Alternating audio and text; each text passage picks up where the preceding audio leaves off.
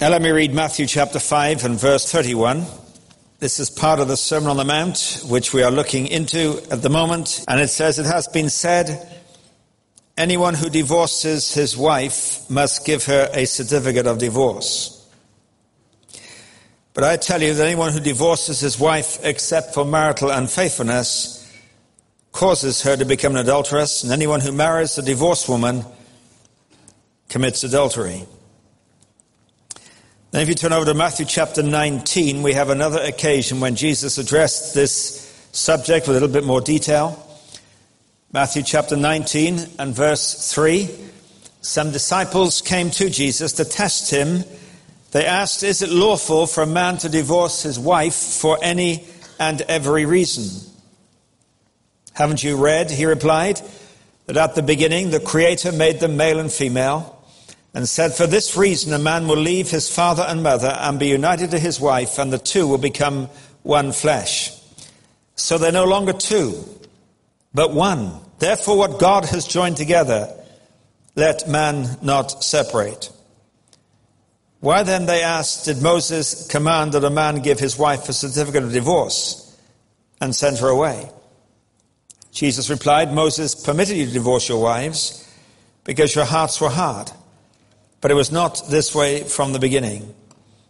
I tell you that anyone who divorces his wife, except for marital unfaithfulness, and marries another woman, commits adultery.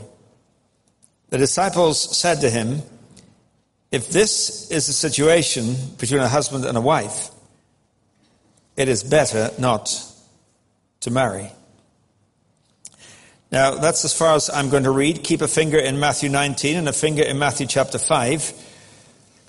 Because I want today to talk about this very difficult and painful subject of divorce. In addressing this whole subject of divorce, I hope that what I have to say will give you hope. I trust that if you're in a situation where marriage is a struggle for you, that you'll find hope. If you're in a divorce situation, you'll also find hope in what I have to share with you. Matthew chapter 5, you remember Jesus contrasts a series of ethical issues where he begins by saying, You have heard that it was said, and then he either quotes the law of Moses or the way the Pharisees had interpreted the law of Moses. And having quoted that to them, he then says, But I say unto you, and gives his own statement. And the difference is not that Jesus is revising or rewriting the law, but he's going to the very heart of it and dealing with the cause, not simply with the effect. So when he said, you've heard it said you must not commit adultery, well, you shall not murder was the first one. You shall not murder. That was the effect. But I sent you, if you're angry with your brother, deal with that because that is the cause. When he said, You've heard it said you must not commit adultery. That is the effect. I say to you, if you look at a woman and lust after her, that is the cause. You're already guilty. One is external, one is internal. One is about activity, the other is about attitude. And the gospel is not first and foremost about changing our behavior and what we do. That is simply a fruit of the gospel, which is changing the heart. As Jesus said in Matthew 15 and verse 19, out of the heart come evil thoughts, murder, adultery, sexual immorality, theft, false testimony, slander. Many of those are covered in the Sermon on the Mount. If that's where they come from, how do you deal with them? You deal with them in the heart. And that's why the teaching of Jesus it's not just about what we do, it's about what we are, and that's where He is at work within our own lives and experience. Now we come to this very important, yet very difficult issue of divorce. Divorce is a painful fact of life. Those who have experienced it know the pain of it most. And there are many here this morning, without doubt. You know the pain of divorce either through your own experience of divorce or because in your own family you have experienced that. And if you are a child of a couple that have divorced, you'll know the pain of that when my wife Hillary was 18. Her parents divorced. And the pain of that is still with her and probably will be throughout her life. Now, the reality is that many marriages have become a place of torment, not a place of fulfillment and joy and protection and peace. And I want to talk not just academically, if you like, or doctrinally, I want to talk pastorally. We must understand what Jesus teaches and then the wider context of what Scripture teaches. And in so doing, I know we're opening some pains and wounds. It is deeply personal for many of us. And yet it is essential that we understand what the scriptures say about this. You know, it used to be that divorce was very rarely found in Christian evangelical circles. To our shame, that is no longer true. The divorce rates amongst Christians are apparently very similar to those in the world at large. George Barna, who is a well known researcher, has written that we rarely find substantial differences between the moral behavior of Christians and of non Christians. We would love to be able to report that Christians are living very distinct lives and impacting their community because of that. But in the area of divorce rates, they continue to be roughly the same as the world. The church no longer has the moral authority to speak about marriage and divorce in our world with any credibility at all. We have bought into the myth that marriage is a convenience. You can opt in, and when it's tough or rough, or you've got better options, you can opt out. In fact, it seems to me that many Christians, I'm talking about Christians, have evidently rejected biblical teaching about love, about sex, about marriage, and about divorce. Rejected it. Don't want it. And choose to live differently. And of course, reap the consequences in the process. Now, when the Pharisees asked Jesus about divorce in Matthew 19, his answer to them was not to answer the question about divorce, but to talk about marriage. And therefore, I want to do it that way because if we're going to understand divorce, we must understand it in the context of understanding what marriage is and why divorce is an aberration of that. So I have three points I want to talk about. First of all, I want to talk about the fact that marriage is a commitment. Now, of course, we could spend a lot of time just talking about this, and there are many things I have to leave unsaid. But the starting point in marriage is not that it is a convenience, but that it is a commitment. Here is God's first word on the subject. In Genesis chapter 2 and verse 24, he said, A man will leave his father and mother and be united to his wife, and they will become one flesh. That is, they become united, they become committed. Marriage is not a mixture of physical desire plus vague sentimentality plus social security like a provisional sexual union that can be terminated when the love dissolves or grows stale or you simply want to move on. It is a lifelong commitment. Now, that is lost in the world at large. In, uh, at a wedding in Britain, in London, of two well known socialites just a few years ago, the father of the bride welcome the groom into the family by saying, I believe you'll make a very good first husband for our daughter. that is tragic. That that is the understanding of marriage. I know we laugh because these things are funny, perhaps, but they're tragic as well. That it's that cheap and that disposable. And quite predictably, that marriage actually did break up. I heard a similar discussion on the radio this week, driving my car. How many times is it good to have a proper wedding? And they concluded in this discussion that probably by the third, by your third wedding, it's probably best just to elope and come back and tell your friends you're married. Don't, don't invite them to a bash. They've already given you presents twice.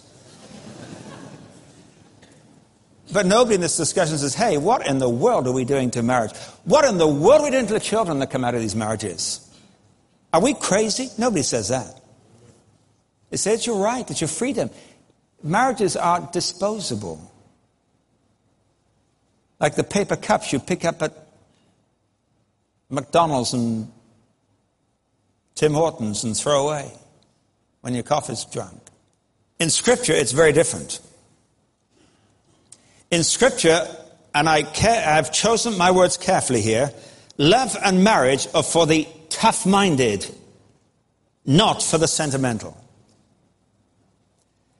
It's where husband and wife commit themselves to their relationship, where they work away at it, loving and caring for each other, for better, for worse, for richer, for poorer, in sickness and in health, until death separates them. Not a convenience for better, for riches, for health, until something else comes along. And if it's tough, well, back out. And all marriages have their struggles. Don't kid yourself. All marriages have their struggles. All couples have to work on building a good marriage. We're brought into this Hollywood myth, you see, of glamour and, uh, you know, eternal youthfulness and always looking good. That isn't true. If that's your idea, children will get in the way. So will the fact that your spouse has ideas of their own.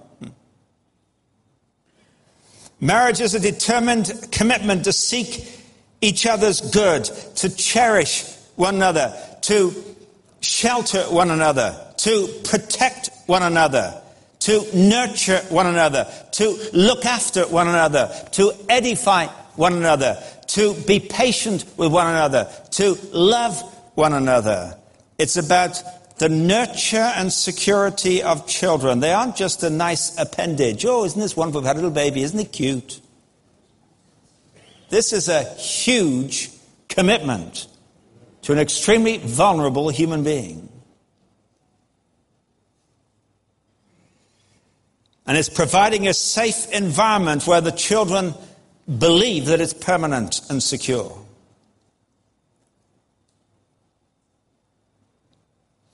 When Jesus said in Matthew 19, There are no longer two but one, therefore what God has joined together, let man not separate, he, he's saying this is a divine ordinance.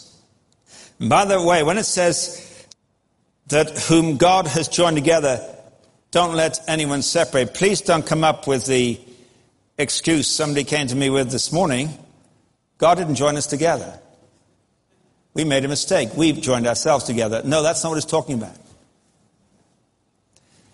The marriage itself is God's ordination. And if you choose to marry somebody, you are joined together before God, by God. He instituted marriage. It's a divine ordinance. It's not a convenience.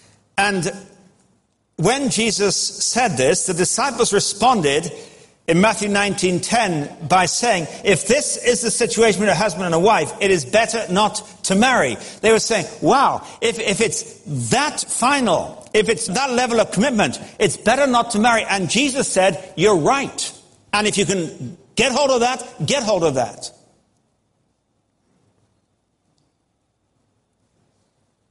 And if you're not prepared for that, don't marry.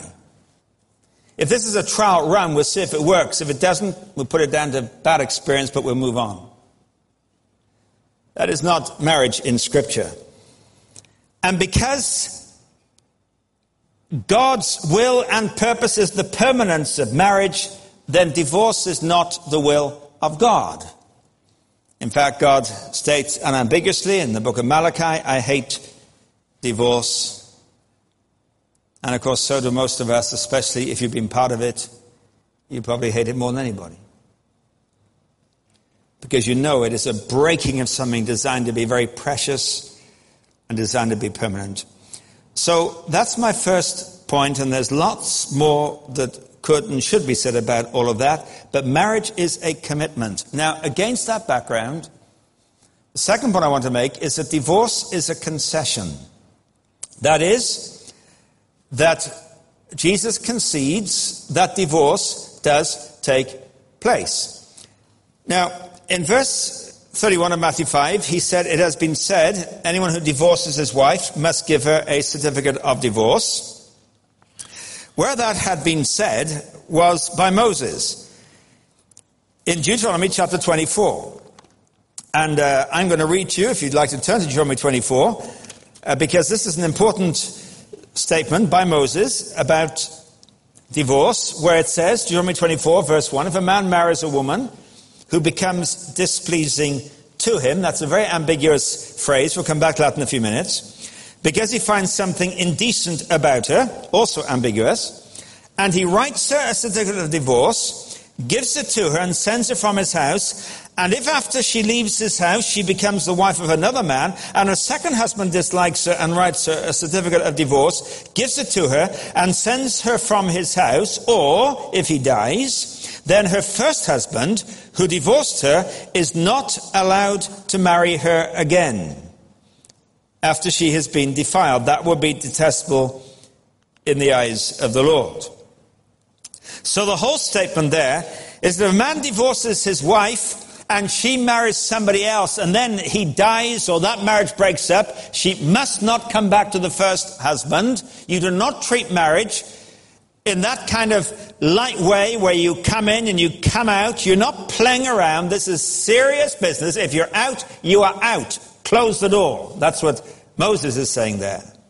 Now, that's not the debatable point. The debatable point is, or the point of discussion with, with Jesus, was what is this something indecent, quote unquote, that enables the husband to give a certificate of divorce to his wife? Well, of course, the different rabbinic schools tried to interpret this in the best way they knew. And there were two major rabbinic schools the school of Shammai and the school of Hillel. They were a generation or so before Jesus, but they are still highly regarded today by Jewish people. And the school of Shammai interpreted the phrase something indecent about her as meaning that when the husband married his wife, he understood that she was a virgin. But then he discovered that she was not. And you can read in Deuteronomy 22 how he might make that discovery and what kind of evidence needs to be produced for or against that fact. And therefore, Shammai taught that this was divorce on the ground of an illicit sexual relationship before the marriage. Some who are in the school of Shammai extended that to extramarital sexual relationships, i.e., adultery that may have taken place after the marriage as well. That was the school of Shammai. They interpreted this very narrowly in that way. The school of Hillel interpreted the same phrase, something indecent about her, in the broadest possible way. If a man finds anything he considers offensive, that would be sufficient. Hillel himself actually cited, and I quote, if she burned the toast. I didn't realize they had toast in those days, but they apparently did, and if she burned it, this was a good, presumably repeated, repeatedly, if she, you know, burned his breakfast if she nagged him, if she committed the crime of getting old,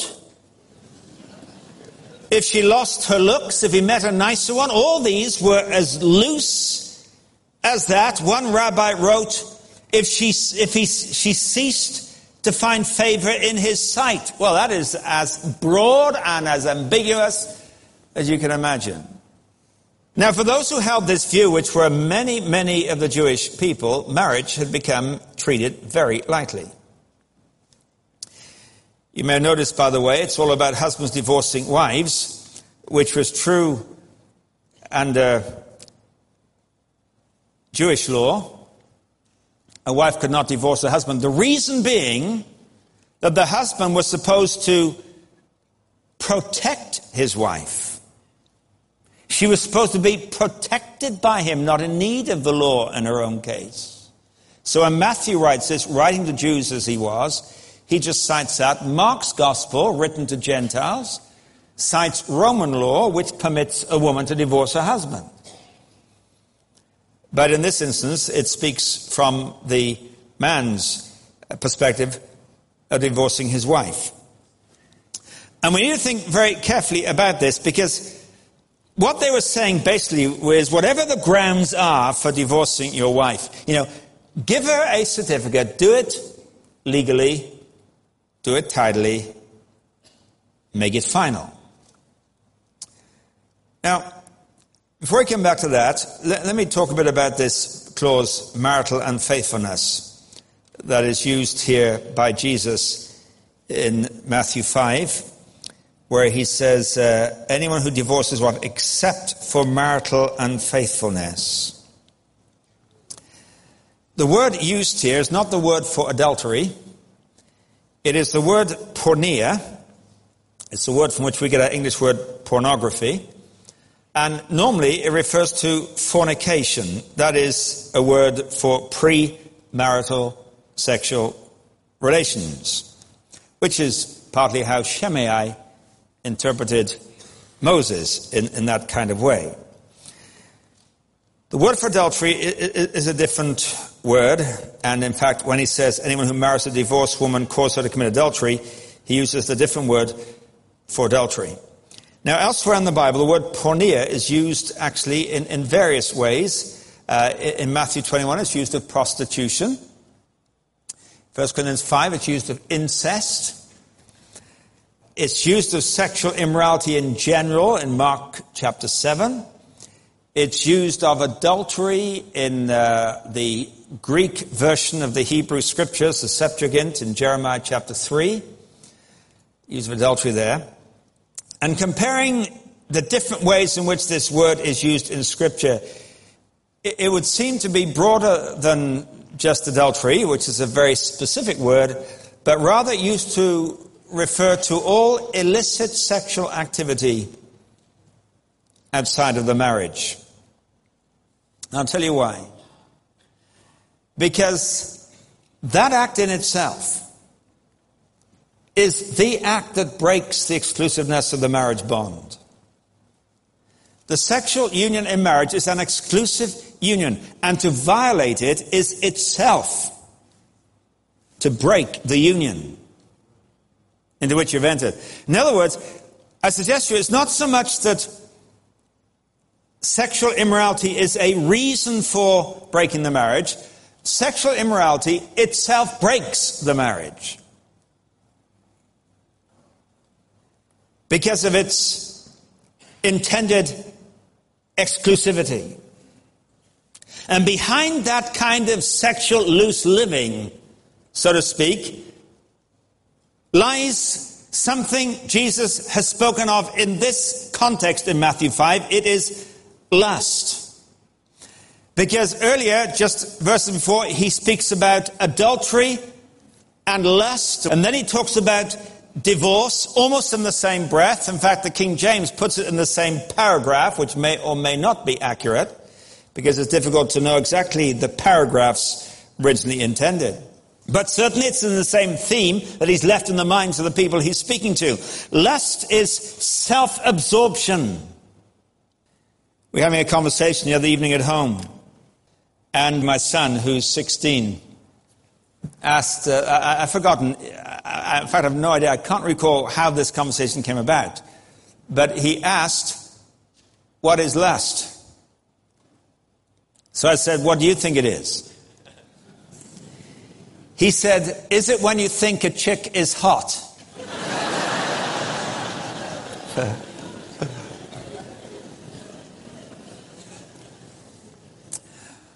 well, we all recognize a hot chick. that in itself isn't lust. It only becomes lust when you want to use and abuse her. That's when it becomes lust. Because lust is basically centered around me and my ego, and one of the things has to die in marriage is egotism. And the two are to become one. And it dies hard. I didn't know how selfish I was until I got married. Most of my life had centered around my interests, my plans, and suddenly now I'm married to Hillary. She has interests, she has plans, she has ideas, she has views. And one of the hardest things is dealing with selfishness. Don't kid yourself, extramarital sex is selfishness. It's born out of lust, not out of love. You see, we don't become an extension of one another. Now, now probably we men are, are more inclined to think that way than, than, than, women are, that she's an extension of me. She's an appendage to me. You know, she's part of my deal now. She, uh, but I'm, I'm the kitty. I'm the number one. I, I know some husbands who think that. I know some marriages where they've accepted, okay, he's number one, I come along behind. But actually, it's about the two becoming one. And if we see each other as an extension of ourselves or, or, somebody to use, by definition, if there's somebody to use, the use is actually abuse. And when it says the two become one, that is an awful lot more than sleeping together on your wedding night. It is a long, sometimes painful process of releasing each other to be themselves in the context of being one. Actually, you're never more who you are individually within marriage than when you are one and you're knitted together at the base. You only stop being who you are when you're not allowing yourselves to become one and you're one's trying to control the other. And the problem is not that marriage is going wrong. You know what the problem is? It's our discipleship is going wrong. If you're a Christian, your marriage is in trouble. It's probably not your marriage, it's your discipleship that's the issue. Because what you do with the self, I'm crucified with Christ. You bring yourself to the cross. And when our discipleship is shallow and superficial, even that becomes about me and my fulfillment and my getting things. But in marriage, the me has to become you and the you has to become us. And I'm speaking as one who learned this very slowly and very painfully. And the breaking of the sexual union is the only ground Jesus gives for divorce because of the sacredness of the sexual union and its need to be protected. If you're in a situation where that has been broken, there is, of course, forgiveness. But may I just say as a caution if you're in a marriage where there has been illicit sexual activity, if you're the guilty party, please don't expect your partner to just say, Yes, I forgive you, and that's it, it's over and done with. That forgiveness will be a long process. The rebuilding of respect and trust will take a long time. But there is forgiveness. And with that forgiveness, as Jesus demonstrated when the woman caught in adultery was brought to him in John chapter 8, and he forgave her. I don't condemn you, he said. And then he said this go and sin no more. Forgiveness involves this had better stop right away. Quit. Forgiveness isn't like a doormat to wipe our dirty feet so we can get them clean, then go out in the muck again. With forgiveness is the restoration of what was lost and broken. But there's a third point I want to make. Marriage is a commitment. Divorce is a concession. Jesus allows it only for porneia, illicit sexual activity. But there's a third point that I want to make that comes out of Matthew 19 in the question, though implied in Matthew 5, Sermon on the Mount. Why then, they asked, did Moses command that a man give his wife a certificate of divorce and send her away? Jesus replied, Moses permitted you to divorce your wives. He obviously didn't command it, but he permitted you to divorce your wives because your hearts were hard. It was not that way from the beginning. So they asked the question well, if this is the only reason on which a marriage breaks and divorce takes place,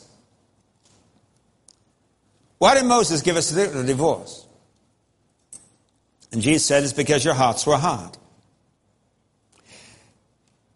Now, this is not referring to sexual sin. That is evident because in Deuteronomy 22 and verse 22, it tells us what to do about sex, tells them what to do about adultery in a marriage. And the result of adultery was not divorce, it was actually death, stoning. Now, most did not follow that through. We have very, very few instances of that take, actually taking place. When Joseph found Mary to be pregnant before they were properly married, though they were in that betrothal period, which was a legal binding relationship, though the, the marriage was not yet consummated, and she was pregnant, of course, because the Holy Spirit had miraculously brought about the conception of Jesus. Joseph didn't believe that, understandably at first, so he decided he would divorce her quietly. That was the better option. Stoning was what the law required, but most people wouldn't have gone that far, though that was what the law stated. The men who brought the woman to Jesus in John 8, they did want to stone her. The point I'm making is that the consequence of adultery has already been dealt with in Deuteronomy 22, and then in Deuteronomy 24, he talks about something else that happens. And my third point I want to make from this is that divorce is a protection. That may seem a strange word to use. But I want to point out two things that Moses ruling on divorce and the need to issue a certificate of divorce did. The first thing it did is that it regulated divorce. Because actually the situation had become quite chaotic when men thought they could divorce their wives for any reason, just bring some charge and get rid of her, and basically that meant throw out on the street, totally alone, rejected, defiled. And Moses says, no.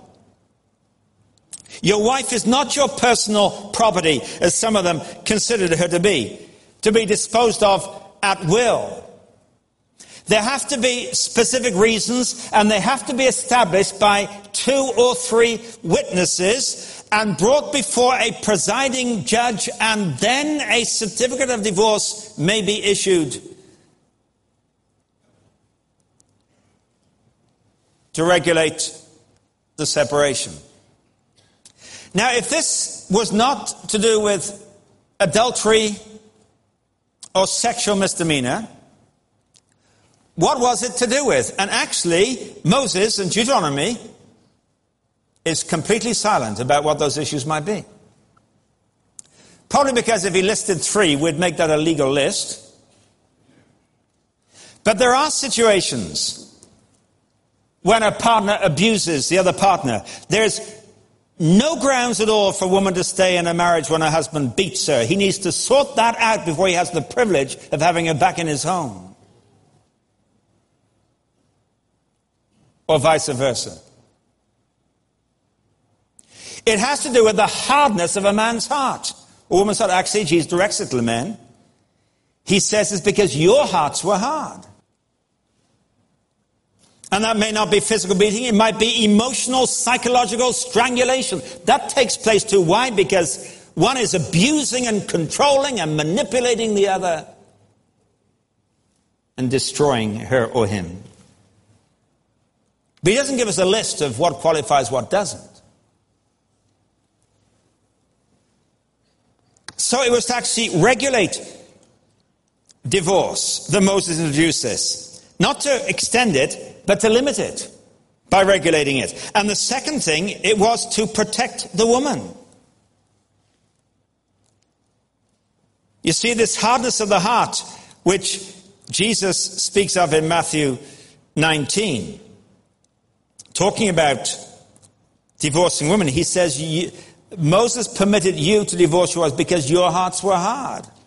There was something wrong with you in that. And if you were treating her cruelly, or you were abusing her emotionally or sexually or physically, then because of the hardness of your heart, because of your unwillingness to in humility put that ego to death and serve and look after her and cherish her and nurture her,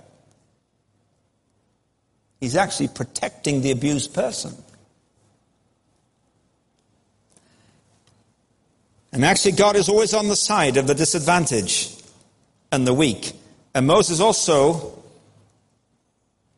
says that she's to be provided for after the divorce if you leave her alone. He says that in Exodus 21 about a particular situation where a man marries the, daughter, uh, the daughter of a servant. A servant is already within the man's household, but he marries the daughter, and then he divorces her. In Exodus 21 verse 10, he says, if he marries another woman, he must not deprive the first one of her food, clothing, and marital rights, whatever they may be. Probably access to children. I don't know. It doesn't state. He says, all right, you're going to leave this woman behind. You've not walked out of her life. You had better care for her even though you marry another woman. Because you made a commitment to her. And don't deprive her of food, clothing, and her rights. These things, things are not clear cut. If you are genuine in your discipleship with the Lord Jesus, they're very clear cut. You simply live in unity and oneness, nurturing each other, building each other, caring for each other, loving each other.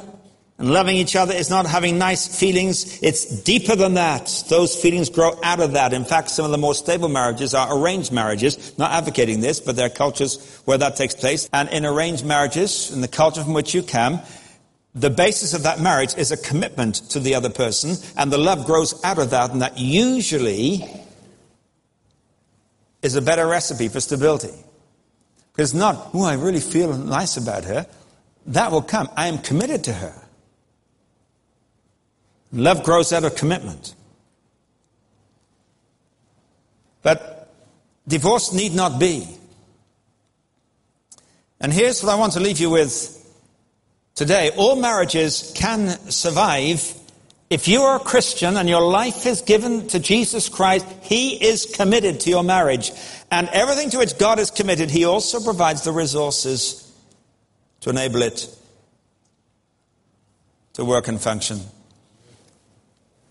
But you've got to work it through. And don't be afraid of conflict. It's actually good for a marriage. As Ruth Graham said, if you are both the same, one of you is unnecessary. Don't be afraid to argue. Iron sharpens iron. Sometimes a couple don't argue simply because one has ground the other one down to where she has no or he has no position left from which to argue and contribute their perspective.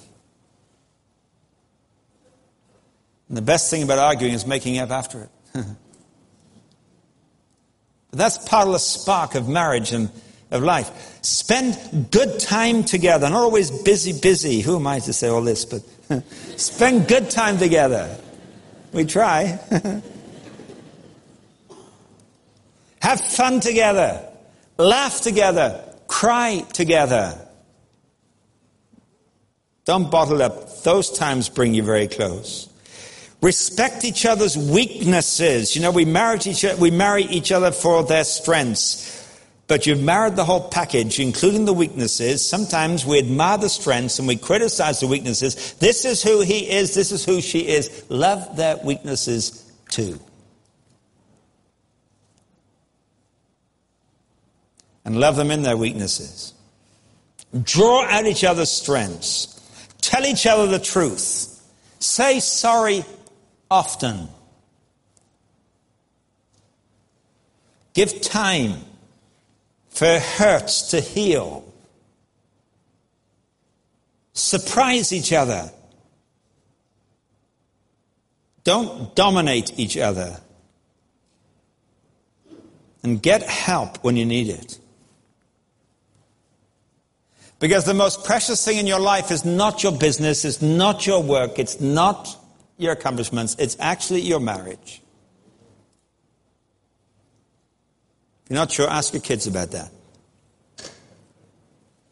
They far more prefer you and your spouse to be at peace and relaxed and nurturing each other than bringing home more bacon than you need.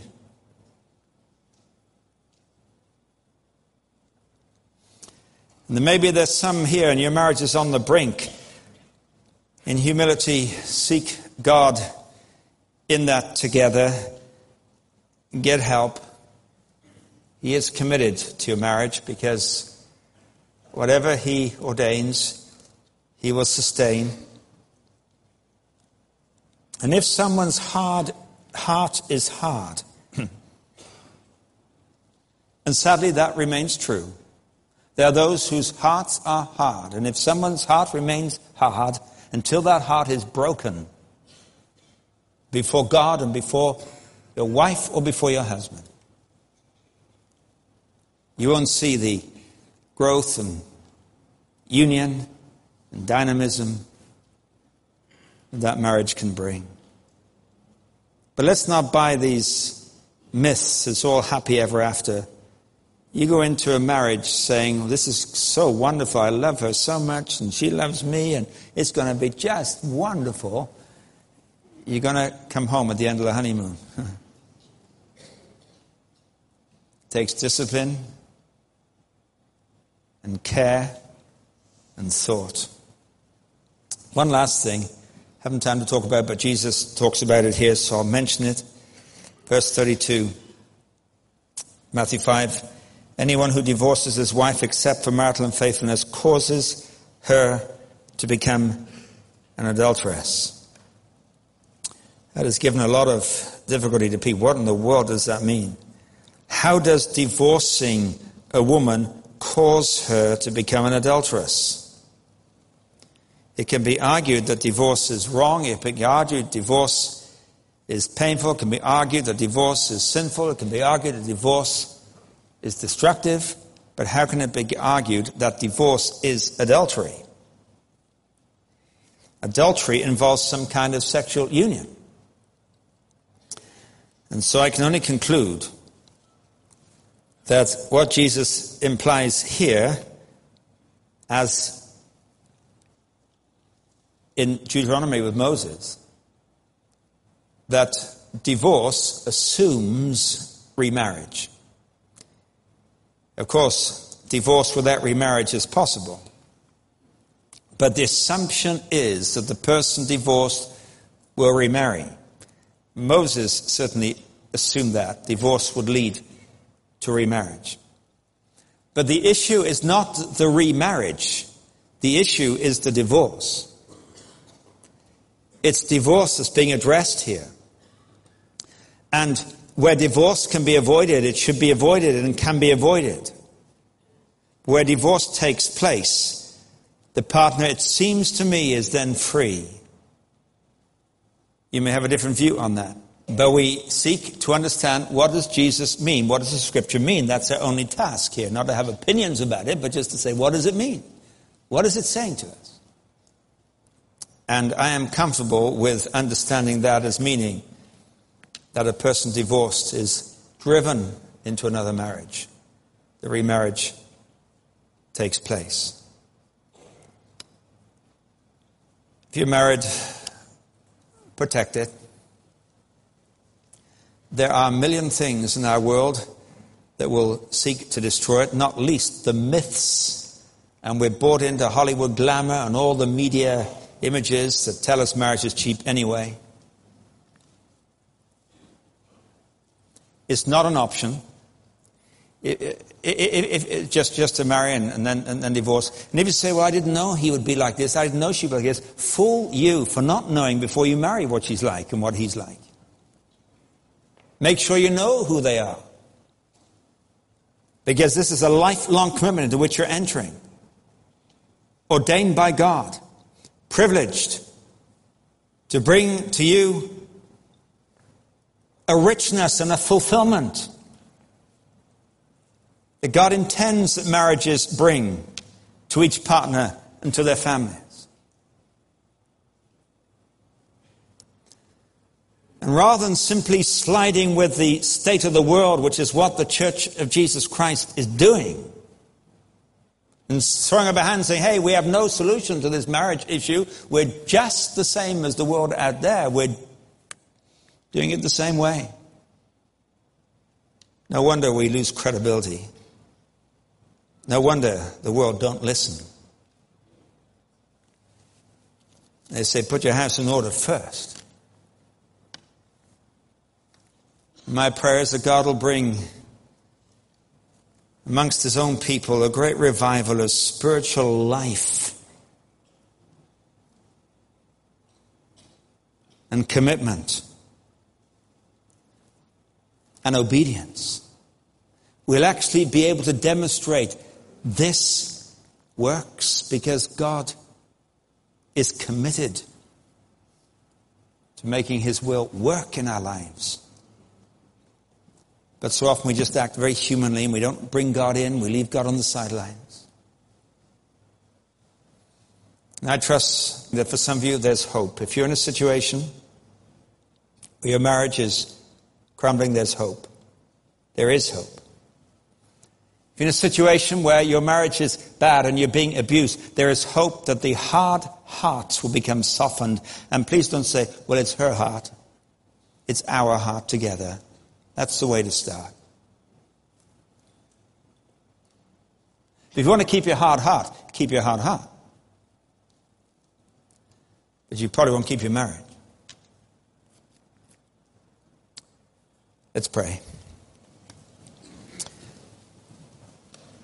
Father, we bow before you as our Lord. We bow before your word as it's the written expression of your mind. We recognize, as the disciples did, this is a hard saying.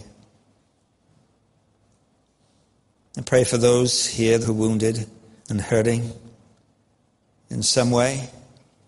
I pray, Lord Jesus, that where marriages can be revived with new life and humility and a mutual serving of one another, and egos nailed to the cross where you place them. I pray, Lord Jesus, that you'll bring freshness into our personal lives, into our marriages, into our families, that we may know and experience all that it means when the two become one with the certainty God